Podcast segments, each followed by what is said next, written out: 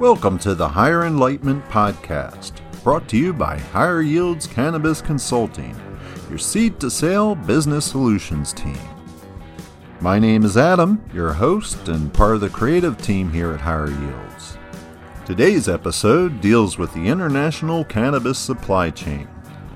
The supply chain of the cannabis industry is made up of 5 stages in the processing of marijuana. The first stage is cultivation of the plants. This is followed by extraction of cannabinoids. From there, the next stage is testing. Distribution and retail are the 4th and last stages respectively. Today's guests are Corey Waggoner, Anthony Atkins, and Jay Fentress. So let's meet them and get on with the show. Alright, let's start with Corey. Corey, can you give us a little background on yourself and tell us what you do? Thanks, Adam, and good morning, everybody. My name's Corey Waggoner. I'm the CEO here at Higher Yields Consulting. I started Higher Yields about 6 years ago, really focused more so on cannabis, but as cannabis has grown both domestically and internationally, we've started to work our way into some international projects as well. I think we've worked in about 10 or 11 different countries now. We've helped a few countries with their federal regulations, and a couple of our clients get licensed to start to develop out certain portions of the cannabis supply chain. So really happy to be here and excited to answer some questions. Well, thanks for being here, Corey. Anthony, could you give us a little background on yourself and what you do? Yeah, absolutely, Adam. Thank you so much, and good to hear you. Good to see you. I'm Anthony Atkins. I'm the Director of Business Development with Higher Yields, and definitely here to develop both markets internationally and nationally. I have a deep background in telecom and technology, especially in the Latin American, North American markets in those emerging, developing countries. And very excited about not only this podcast, but what Higher Yields is doing on a global scale. So very exciting. Okay, thank you, Anthony. So Jay, could you give us a little background on yourself? Sure. My name's Jay Fentress. I'm Director of Sales and Marketing at Mid-American Growers, a 3.2 million square foot greenhouse in central Illinois, where we're proudly growing some good old American Midwestern hemp. Well, thanks for being on. The supply chain itself may sound simple, but what are the major complexities that don't seem as apparent to an outsider looking in? Yeah, there's a lot of complexities. Obviously, I think the first is transportation and shipping.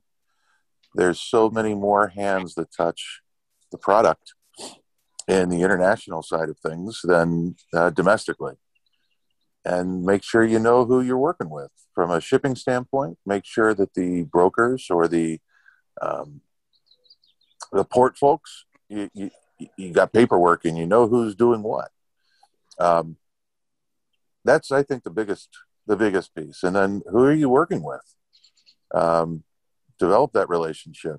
Make sure you know who you're working with, I think, is the longest and easiest answer to that. Yeah, and I think just to kind of piggyback on that, one of the issues, hemp and cannabis, is I think a big concern is who's going to get stuck with the bill. Because some of these, if you don't know who you're working with, you're not familiar with logistics, then a lot of times these things will get caught up in customs.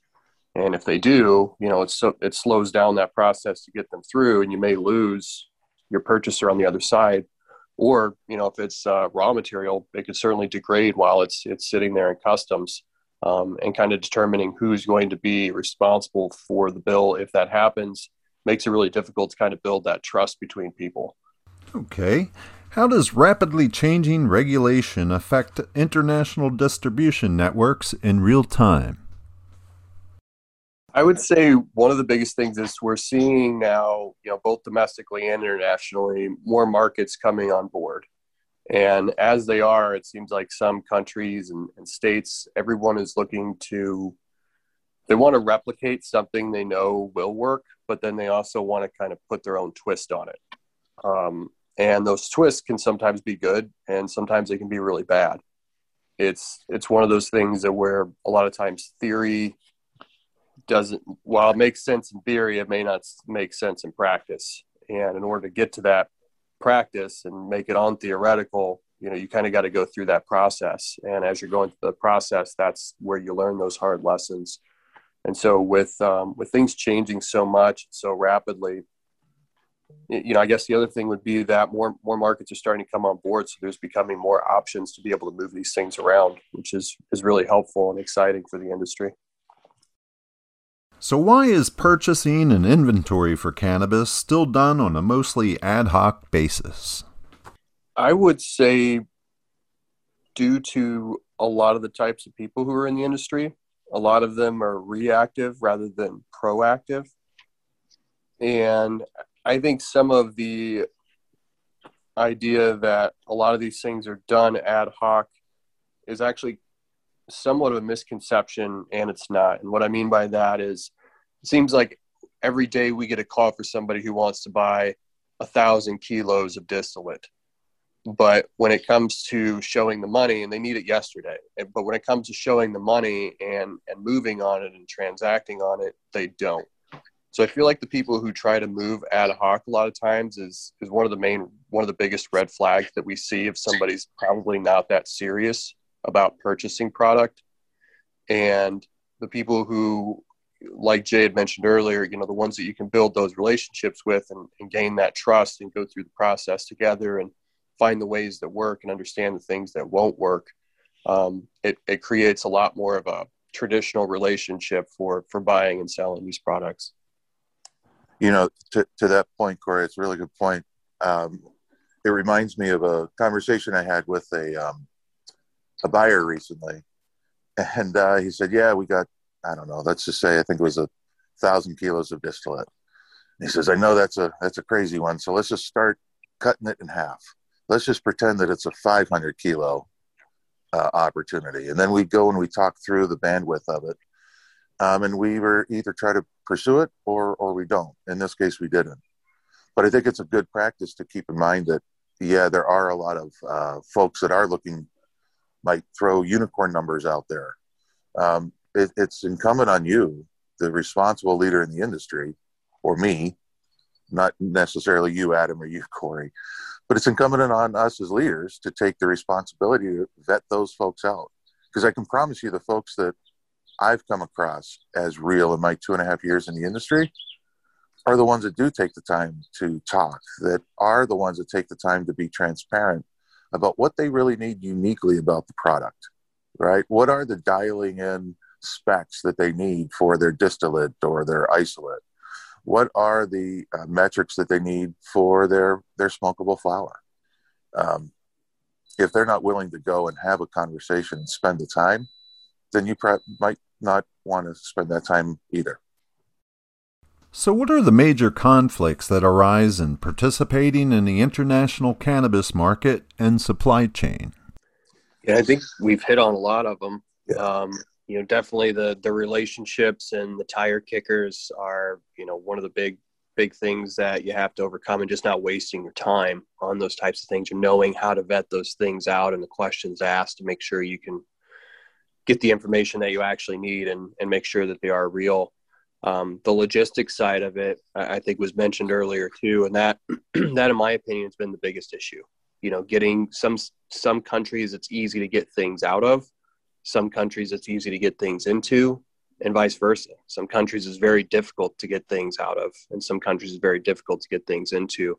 And with this being a new industry, you know, on the customs side of things, there's a lot of paperwork that's required and needed to kind of help educate, but also that relationship there at customs to understand what's coming. And so it doesn't seem like you're trying to sneak anything by them, but you're being very transparent. So they understand what's coming. You're providing them that paperwork before it actually gets there. So they can kind of give you the head nod of what it's going to be and when they're going to be there to make sure that they can oversee that shipment for you.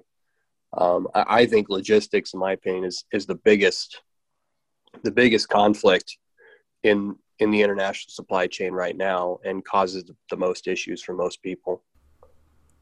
Okay, from a talent perspective, what qualities make for a solid international supply chain practitioner? Yeah, from a talent perspective, it's individuals who have never participated in a global market. They've been isolated into their own country or just cross border.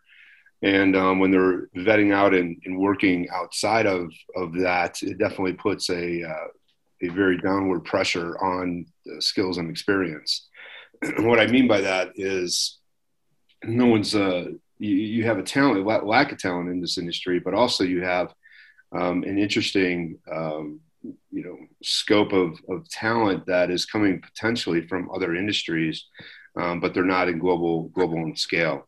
So you don't have the negotiation element. You don't have someone paying attention to what is happening in not only their own country or their own state, as it relates to, jumping out and venturing out into, a certain theater like the European theater or the Asia Pacific theater. And so a lot of individuals either think that they understand and know the global scale, the global market, and the international supply chain from this standpoint, and they apparently don't. And so they're applying it almost as a base commodity. And that's all they're doing is price shopping, and thinking that from a price shopping standpoint that's that gives them the insight and the the ability to do that, and so it causes unrealistic expectations on potential partners and on potential suppliers and other elements of that supply chain. So the talent piece of it is actually what I found is lacking. Big time from that standpoint, and it gets and so we're looking for those relationships, and as opposed to leaning in and learning and understanding, everyone seems to sort of bow out, go out, and not communicate, and that's the worst thing you can do when there's a lack of talent, is not communicate with your suppliers, not communicate with your potential partners, not communicate and seek to understand, what that global theater is. Okay, thanks. What changes need to occur to lower the costs of cannabis internationally? I would think it's almost, to lower the costs, it just needs to be more globally accepted. And we need to kind of get through this learning period to develop the standards. But I think kind of a better question is what needs to happen to maintain the quality of this product. And I think that goes back to the last question about talent and just experience and having good people in the industry who aren't just looking for the best price. They're looking for, like Jay mentioned earlier, very specific specs of what they're looking for. And I think as it becomes more globally accepted, it's going to be easier to find real people who have the exact products we're looking for. Because right now I feel like it's very narrow on the international level of like what people are looking for, very exotic things, but it's very narrow as far as like what they can find consistently. It's smokable flower with X percent of CBD, or it's distillate at X percent of purity. But as the industry continues to evolve, I think it's going to become just kind of like Colorado. People are going to become more educated of what it is they're putting into their body, what it is they're consuming. And they're going to be looking for more specific types of products than what they are right now. Yeah, because the focus needs to be on quality of product, not necessarily downward pricing elements. And when everyone just thinks it's when they try to reduce, the medicinal, the recreational element of a good product just because of a cost structure or for cost, and that's misguided as well. So we have to, a lot of us have to, I think, continue to stay in that pocket and continue to maintain the value of the product throughout the entire supply chain. Well, another thing to keep in mind is as you have more countries internationally going on online, mm-hmm. You've got the old supply-demand conundrum. So I at least expect over, the next 12, 18, 24 months, still some good opportunity internationally. When you think about it, just here in us here in North America is what a lot of the focus has been on from a hemp standpoint. Cannabis has been preceding that. international is almost going cannabis or medical cannabis and then hemp if they want. So there's a lot of changes. Therefore, that's creating a lot of demand, especially from the hemp side. So actually demand is increasing internationally, which should only be good on upward pricing. Okay. So how could the international supply chain create more value for the industry at large? So, you know, this is important because the international supply chain has to be ecosystem driven. I really, truly believe that. And when you have an ecosystem, it has to work together. And if for those who don't want to participate in either A, developing the key partnerships that are going to be crucial in order to make that supply chain function and function at a very high level. You know, taking that from that standpoint, the ecosystem has to be predictable, has to be sustainable, has to be accountable, and has to be responsible. And it's really going to rely on the players, some of the movers and shakers, some of the folks who really want to see this industry thrive, not only in their respective nation, territories, areas, but also on a global scale, global level. And so I know Higher Yields is definitely committed to not only continuing to, you know, develop the ecosystem, but make sure that ecosystem is those four aspects of accountability, responsibility, predictability, sustainability. It's very, very important that the integrity, you know, moves through the supply chain, that people deliver what they say they're going to deliver, and those connections, those solid connections are made. And just understanding and knowing that it's a big world. There's a lot of space for a lot of players, and you know, those partners, those players in the global theater, you're going to have to, you know, really make sure that the bringing forth that integrity into, you know, ecosystem solidification and continued development. Can you guys share any firsthand experiences with the international supply chain? Yeah, I would just say, you know, like firsthand experience, some of the things that we've seen, you know, a few years ago, we helped the federal government of Mexico with setting up their cannabis. And earlier this year, that was passed, like early mid-January. And we've been working to try to bring in CBD products into the country. But legally, for the longest time, you weren't allowed to import CBD. You weren't allowed to grow CBD, but you could sell it, which, you know, we're not really sure how that's even possible if you can't grow it, extract it, or import it in. And so we thought that when the regulations passed in early January, that we would have much more success being able to move product across the border. And our concern was really more so on the U.S. side, being able to get it out. But we're actually able to find logistics to be able to move the product out of the United States. And our big holdup was being able to import it, and it's still our big holdup 5 months later, being able to import it into Mexico, even though there are rules and regulations that would allow it. Yeah, it goes back to the shipping. I mean, I hate to keep saying that. The shipping and the agreement. And it all goes back to, can we get the stuff from customs if customs takes it? Right? I'll be honest, you know, we've been fairly successful over the course of the last 12 months shipping product overseas. But even to this point with our team, and I feel our team is substantial in terms of the number of people and the experiences that we put together, we each take a collective deep breath when product leaves the greenhouse to go international.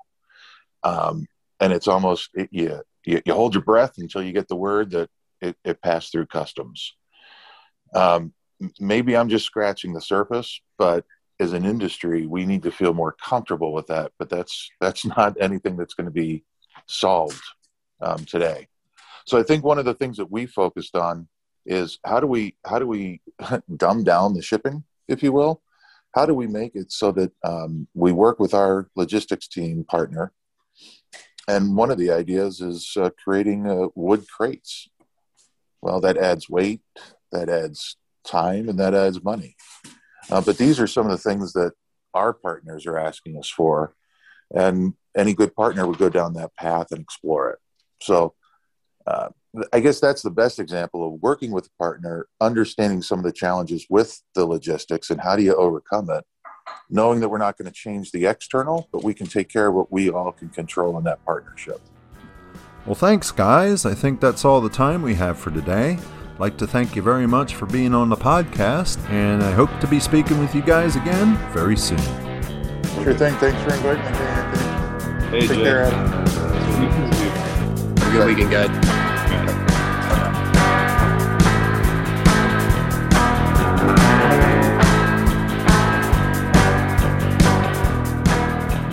We'd like to thank everybody for tuning in today and listening to our podcast.